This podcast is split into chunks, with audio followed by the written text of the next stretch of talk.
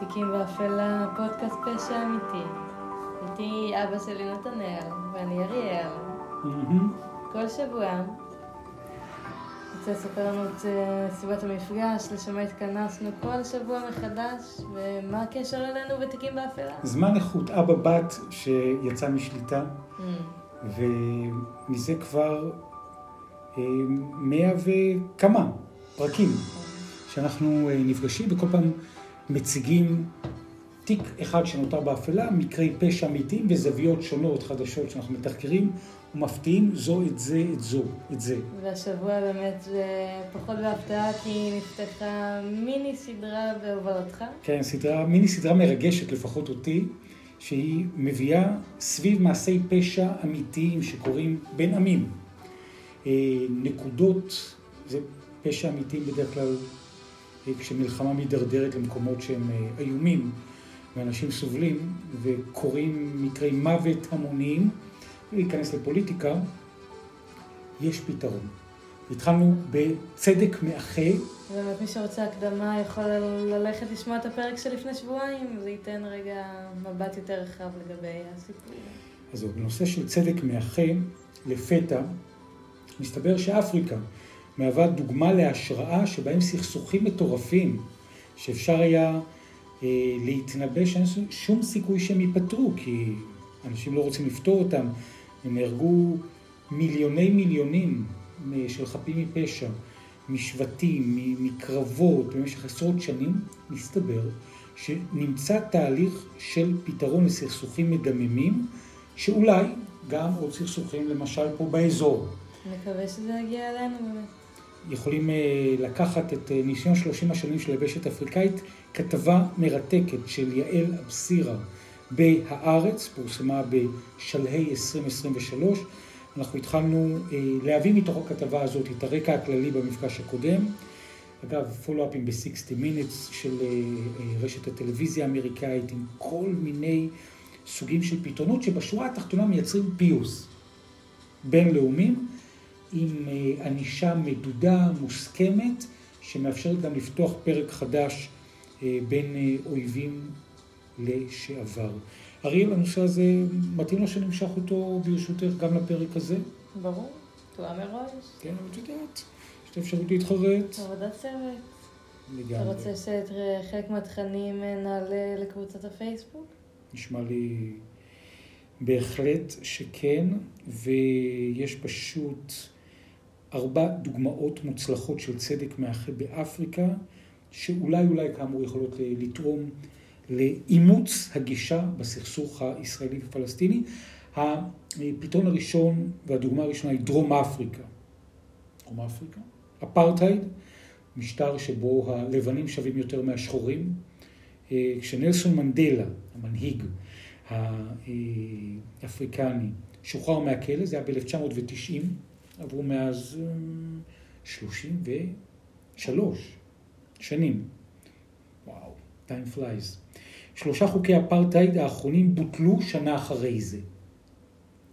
וב-93, שנת 93, במאה הקודמת, הוקמה ועדת האמת והפיוס, TRC, שאפשרה להימנע מעימות ישיר בין קורבנות לתליינים של משטר האפליה הגזעית. האישיות הכובשת שהחזיקה את כל הצדק המאחה ואת המפגשים הבונים, קראו לו דזמונד טוטו. הארכיפישוף האנגליקני של יוהנסבורג, שגם זכה לפרס נובל לשלום. עמד בראש הוועדה, והם עשו ניסויים מקוריים ברמה המשפטית. וזה היה גם משהו ששאב מהרוח האפריקנית המסורתית, זה נקרא אובונטו. שמה זה אומר? הרמוניה, אחווה, אנושיות משותפת. כל מיני מילים נשגבות שיש להם היבטים פרקטיים בעידן של מלחמה עקובה מדם. והאנושיות המשותפת, האובונטו, היא מדגישה את הקהילה על פני הפרט. וועדת האמת של דרום אפריקה היא הייתה אחת מהקצוות המרגשים ביותר ביבשת של דרום אפריקה, והדגישה פיוס בין תוקפים לקורבנות. על מה זה מבוסס? חזרה בתשובה של הפוגע ומחילה של הקורבן. ואיך מגיעים למצב כזה? שבו הקורבן בידיעה שעשו לו משהו רע, מחליט לשלוח. ואז אחד, אחד, אחד, אחד, ואז גם האומה הדרום אפריקנית בכללותה מתפייסת. זאת אומרת, לשם הם לוקחים את זה, מתוך הפרט אל תוך האומה. שזה פער משמעותי. אז קודם כל יש פה כמה תמונות שאני חושב שהיא מרתק לעלות. נשיא דרום אפריקה, פרידריק וויליאם דה קלרק, עם מנהיג מפלגת הקונגרס הלאומי האפריקני, נלסון מנדלה, יצא מהכלא ונהיה פוליטיקאי, לאחר זכייתם בפרס השלום מטעם ארגון אונסקו בשנת 92. התמונות באמת יעלו לקבוצת הפייסבוק ועמוד האינסטגרם, שניהם בחיפוש תיקים באפלה. ויש פה גם את תמונה של יושב ראש ועדת האמת והפיוס הדרום אפריקנית, הארכיבישוף, דזמונד טוטו, מוסר לנשיא נלסון מנדלה, מימים נהיה כמובן הנשיא של דרום אפריקה, את דוח הביניים של הוועדה בפרטוריה, בשנת 98, זה תהליך של שנים, זה לא תהליך כזה שקורה ברגע. ויש פה עוד תמונה שגם היא יכולה להוות השראה, יוג'ין דה קוק, שאלת את עצמך מי הוא? תיקים באפלה, רוצח שכיר מטעם משטר האפרטהייד בדרום אפריקה בדיון של ועדת האמת והפיוס בפרטוריה בשנת 99. יושב בדיון, הרוצח. תמונה... מדברים. כן. מדברים, מנסים ומצליחים ליצור פיוס. אז הנה דוגמה אחת שעובדת ומצליחה והצליחה בדרום אפריקה. אבל תגידו טוב, חד פעמי, אישיות גדולות הצליחו לייצר פיוס, ותכף ניגע בשאלה איך מייצרים פיוס בין תוקף לנתקף. אז בואו נקפוץ לרואנדה. אוקיי. רואנדה היה שם רצח עם בשנת 94, בני שבט ההוטו טבחו, דיברנו בפעם הקודמת על 800,000 מבני שבט הטוצי, אכזריות יוצאת דופן, 800,000. מספר באמת בלתי נתפס. ומסתבר שאפשר לסיים את האירוע הזה. העם הרואנדי דרש פיוס ויציבות ושלווה וצדק, ואז מערכת המשפט המקומית השתמשה בפורום מסורתי ליישוב סכסוכים כדי להעמיד את העבריינים פנים אל פנים עם הקורבנות ועם הקהילה הרחבה יותר, על מנת שיודו באשמה ויבקשו סליחה. קודם כל באמת להכיר בדבר שקרה ולקחת אחריות. והענישה נעה ממאסר עד מאסר עולם ועד שירות לתועלת הציבור, אבל חשוב, היא נתנה לקורבנות הזדמנות לומר בפומבי את האמת שלהם. שיקולים מעשיים מילאו תפקיד מרכזי בפנייתה של רואנדה לצדק מאחה. ראשית, מהר מאוד התברר שבתי המשפט במדינה היו אמורים לשפוט רק כ100 מהחשודים הבולטים ביותר. מתוך 100,000 בני אדם שהואשמו בהפרת זכויות אדם, והיו בבתי הכלא הסורים בענישה מאוד מאוד קשה. יש פה תמונות של קורבנות הרצח של עם ברואנדה במרכז הזיכרון, בבירה קינאלי. באמת חלקם יעלו ברשתות, כן. חלק מהתמונות. יש פה תמונות מדהימות. קבר אחים ברואנדה של קורבנות רצח עם, מ-94, תראי את התמונות האלה שרואים, פשוט 800,000, אנחנו יכולים לדמיין, זה כאילו לצורך העניין, איזה עיר בישראל יש בה 800,000 איש, אין הרבה ערים כאלה, אבל מהערים הגדולות ביותר בישראל, אני לא רוצה להשתמש בערים אחרות, חלילה כולם מתים, נרצחו. רק כדי שנבין את הפרופורציה, בשואה, 6 מיליון, פה 800,000. זאת אומרת, אנחנו מדברים פה על כמויות מטורפות, איך אפשר ליצר סליחה? מנגנון של פיוס, גצ'אצ'יה, מתגמל את מי שמתוודא על פשעיו, וכתוצאה מכך, שימי לב איזה מספר, 60,238 אסירים הודו בהשתתפות ברצח העם. גם המספרים לא נתפסים, גם של הקורבנות וגם של האנשים שלוקחים אחריות. והחוק בגצ'אצ'יה מדגיש התנצלויות ציבוריות כמרכיב חשוב לקידום הפיוס. זאת אומרת, אתה לוקח אחריות, אתה מבקש סליחה באופן פומבי. עוד נקודה אחת, מי שנמצא אשם חייב לשלם פיצויים או לבצע עבודות שירות. לפי מחקר שנערך ב-2020 במדינה, 97% מהרואנדים מאמינים בפיוס, אחרי התהליך. ערך חשוב. וחושבים שנעשים מאמצים ממשיים לקראת אחדות לאומית. הצלחה זו מיוחסת לאיכות מערכת החינוך ולממשל התקין. הרשויות מתבססות על צעירי המדינה, המייצגים יותר מ-65.3% מהאוכלוסייה, וכדי לגבש את עבודת הפיוס הלאומי, שבחלקה הצליחו ובחלקה מצויה עדיין בתהליך התהוות. זה עדיין תהליך שמתהווה.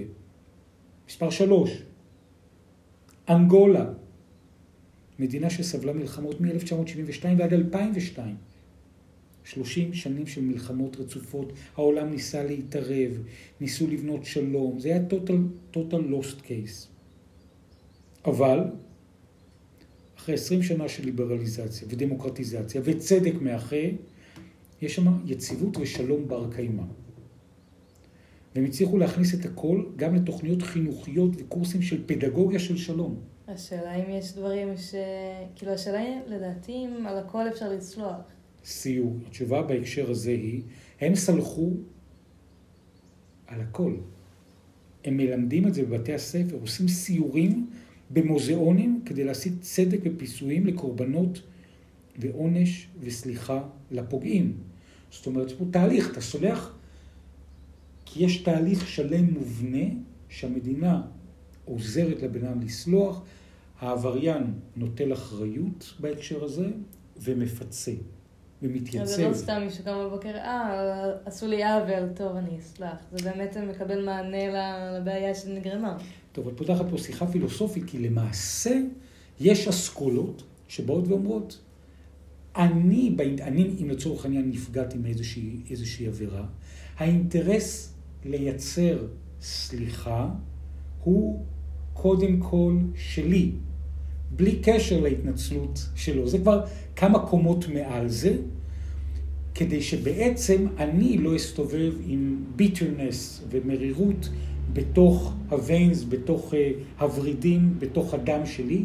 אני אסלח כי אני סולח, אני אגן על עצמי כי אני אגן על עצמי, וזה לא יקרה שוב כי אני אפעיל הגנה, אבל אני לא אסתובב מריר ועם תאוות נקם, כי זה באינטרס שלי. באיזשהו מקום גם משחרר.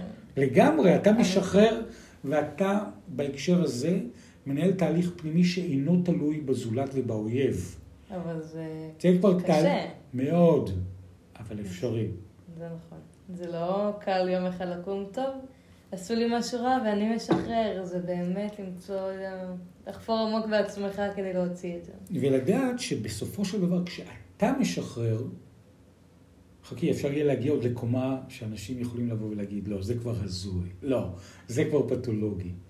אבל אתה יכול לבוא במקום שבא ואומר, אני סולח, ואני אפילו מושיט יד לשלום אל הפוגע, הוא ירצה, הוא יושיט יד לשלום בחזרה, אפשר יהיה לייצר דיאלוג ופיוס, ואם הוא לא ירצה, זה שלו. אתה לא מתערב לבן אדם אחר בקרמה וכו'. באמת מה שצדק מאחה יוצר זה גם זה המקום של הנפגע לסלוח, וגם את המקום של הפוגע לקחת אחריות ולחפר על מעשים שלו אם אפשר, ועד כמה שאפשר. סיירה ליון, דוגמה מספר 4. מנגנונים שנועדו לתרום לפיוס, הוקם ב-2002 בית משפט היברידי.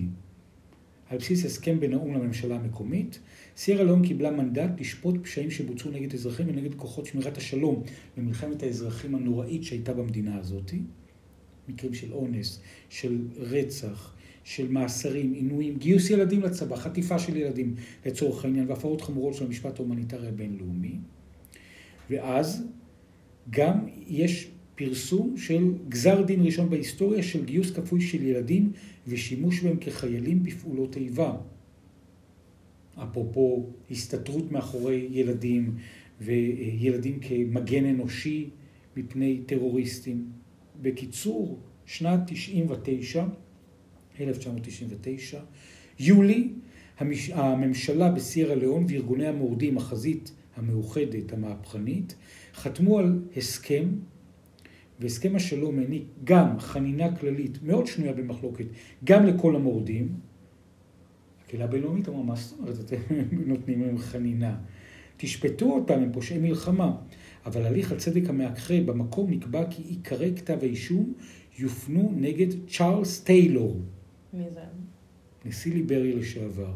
הוא היה מנהיג שמילא לכאורה תפקיד בהעצמת הסכסוך בסיירה לאון באמצעות תמיכה במורדים, והגישו נגדו כתב אישום באשמת פשעים נגד האנושי. כשהוא היה ראש המדינה, עצרו אותו בניגריה, העבירו אותו להאג, בית המשפט הגבוה הבינלאומי, לפשעי מלחמה כדי לעמוד למשפט. זאת אומרת, הם יקדו את כל הערס, את כל האנרגיה באדם אחד, שהם הרגיעו למסקנה שהוא משך בחוטים, ובליווי בית משפט בהאג, הליך הצדק המאחה בליבריה, הניב פרסום גזר דין ראשון בהיסטוריה של גיוס כפוי בילדים, שימוש בהם כחיילים, הרשעה ראשונה בגין נישואי כפייה כפשע נגד האנושות, וגם הרשיעו בגין התקפה על שומרי השלום, והגדירו את זה כפשע של מלחמה. אתה יכולה לראות את תמונות הקרב בעיר הנטושה של חיילים נאמנים לנשיא ליבריה, ונשיא ליבריה לשעבר צ'ארלס טיילור יושב פה בבית הדין הפלילי הבינלאומי בהאג. ב-2008... תמונות חזקות באמת. כן, אפשר לראות את התמונה כאן, וכתבות בנושא. ובקיצור, הצדק המאחה תרם לגיבוש דמוקרטיה בסיירה לאון, גיבוש של תהליך שלום והכרה באחריות שמבצע הפשעים העיקריים, שגרמו לביטולה של תרבות החסינות, שיש אנשים שעושים פשעים ולא קורה כלום, אז הוא לא. קורה, אבל בדרך שמייצרת מקום שפותח גם במקביל דף חדש. ואת החוק תקף לכולם. ואפשר באמת להגיע גם בנוסף לחוק ובמקביל אליו, לאיזה שיח, לקיים את החוק בשיח נעים. תראי, ילד חייל, סיירה לאון, שנת 2000, אתה רואה את ילד עם נשק ארוך קנה. נראה בגובה שלו. כן, הנשק בגובה שלו. והחלק עצוב בעיניי שכאילו... יש הרבה ביקורת על התהליכים האלה של צדק מאחה. אומרים שזה איזה היבטים של התקרבות אפשר לעשות במשא ומתן, באיזה תנאים. לדעתי צדק מאחה צריך להיות במקום ששני הצדדים רוצים ומבינים ופתוחים אליו. נכון. אם לא מבינים את הערך שלו, למה להם לרצות? אם לא מבינים את הערך של שיח מכבד והגעה משותפת והסתכלות בעיניים, למה לעשות את זה מלכתחילה? אז הגרעין הקשה של הפשע, כמה הוא באמת מקבל מענה הולם בתוך הצדק המאחה, לכל מיני שאלות שהמתבוננים מהצד אומרים, אבל כמו שאמרת, הצדדים שהם בפנים באים ואומרים, רוצים אנחנו. אז צריך נראה לי להבין את הערך של זה, מה להסתכל אחד לשני בעיניים תורם. צריך רגע להבין באמת את הערכים שזה מביא, מה הערך של שיחה תורם. זה נראה לי רק שיחה אמיתית יכולה להגיע לפתרון אמיתי או לדף חלק חדש. כן, אפילו סדרה של שיחות, זה תהליך ארוך, זה תהליך של שנים, ואנשים יש מקטרגים שבאים ואומרים, מה צדק מאחה, זה לללנד, זה לא מחובר למציאות, המרחק, אין באמת יכולת לייצר בהקשר הזה הליך שמייצר איזון בין המותקף לתוקף. אז כדי לייצר איזון צריך לרצות את זה. צריך רגע ששני הצדדים יהיו מגויסים לתהליך. בהחלט שכן. קרדיט מלא, דוקטור יעל אבסירה, חוקרת ההיסטוריה של אפריקה, מרצה באוניברסיטה העברית בירושלים, גם באוניברסיטה הפתוחה, גם במכללה האקדמית בית ברל, גם במכללה האקדמית ספיר, וגם כותבת המאמר המרתק הזה, מפיח התקווה הזה, בהארץ. דימרקר, דיגיטל, אני מניח שזה גם במהדורה המודפסת. יפה, פרק באמת חשוב. אני מרגיש שזאת, כשנראה את הפרק הזה בעוד 20, 30, 50 שנה, בתוך כדי המלחמות שקורות בעולם וגם באזור הזה בפרט בימים אלה, שזה ממש מניח חומר למחשבה שבא ואומר, ברור דבר אחד, מה שקורה כרגע לא עובד. הפתרונות כרגע גם לא ממש מייצרים נחת רוח, נכון למועד ההקלטה, שזה תחילת 2024. אולי יש דרך אחרת שעובדת. בואו נסתכל 30 שנים קדימה. גם עדיף לנסות כל דרך כדי למצוא פתרון. לא להיתקע. ונראה אם זה עובד אצל החברים שלנו מדרום באפריקה. ומסתבר שממש הרבה סכסוכים שם זה עובד. והם מבסוטים, ויש יציבות, וכבר אין מלחמה, ואולי שם הטרגדיה הפכה להיות המלחמה האחרונה. מי יודע, אולי זה יהיה תיקים באפלה עם פרק שיהיה פה happy end. אני מקווה שזה יגיע אלינו, לפחות לנסות את זה. תודה על הפרק. תודה רבה לך, תודה רבה לכם. כן. תיקים באפלה.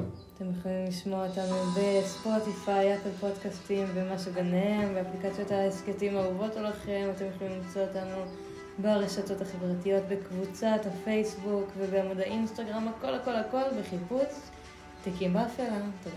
תודה רבה.